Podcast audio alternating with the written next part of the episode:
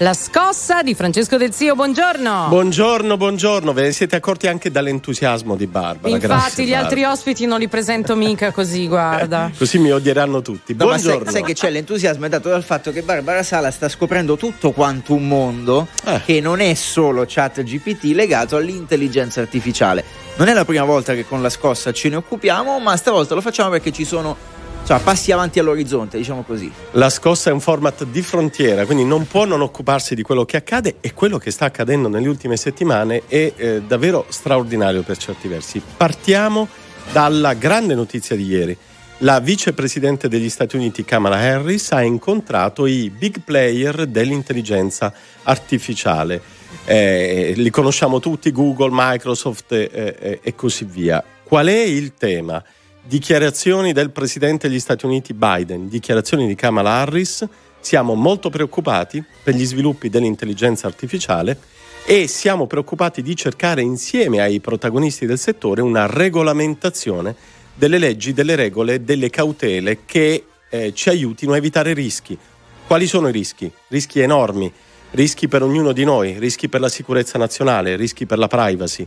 Eh, che se ne discuta così in anticipo rispetto ai grandi sviluppi che stanno per arrivare dell'intelligenza artificiale, della robotica, è un'ottima notizia che in Italia non se ne discuta o se ne discuta come spesso da bar è una pessima notizia. Questo però ci dice una cosa che eh, all'inizio abbiamo raccontato l'intelligenza artificiale come qualcosa eh, a cui noi Italia come cultura proprio italiana a cui guardavamo no, con un po' di sospetto, no? le, le, critiche al garante della privacy che aveva chiesto di bloccare eccetera eccetera. In realtà questo, diciamo, questa attenzione c'è in tutto il mondo, non solo da noi.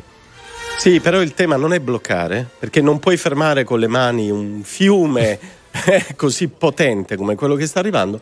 Il tema è cercare di non subire gestendo e quindi regole e quindi dialogo con gli operatori del settore e quindi analisi delle applicazioni che arriveranno.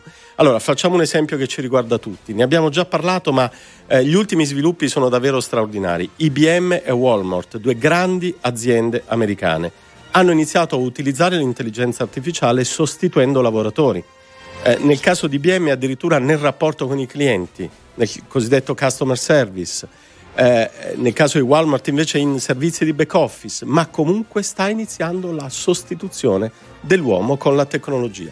Questo è un grandissimo tema del quale ci dobbiamo occupare in Italia con nuove regole per aiutare i nostri ragazzi, nuovi strumenti, per aiutare i nostri ragazzi ad acquisire quelle competenze digitali che li tra virgolette, salveranno quando arriverà davvero l'ondata e che magari li renderanno addirittura protagonisti di questa rivoluzione. Sembra un po' di rivivere, stiamo parlando davvero di tantissimi decenni fa, la rivoluzione eh, quando nelle aziende arrivarono i computer, arrivarono le prime macchine, no? I, così robotizzate e quindi tutti a dire, beh ma così perdiamo pe- posti di lavoro. In realtà ci stai dicendo che i posti di lavoro si creano ma in un altro settore, si spostano. Sì, non lo dico io, ma lo dice la statistica dei grandi salti tecnologici degli ultimi decenni.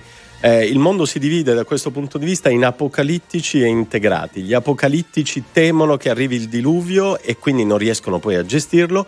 Gli integrati, eh, ai quali la storia ha dato ragione in realtà finora, capiscono, i numeri ce lo dimostrano, che si bruceranno tanti posti di lavoro, ma ne se, cre- se ne creeranno di nuovi. Qual è il problema? Che i nostri ragazzi, in particolar modo gli under 40, dovranno essere pronti in quel momento con il bagaglio di competenze digitali utili per poter intercettare questi lavori. Se non lo faranno, sì. sarà un problema enorme.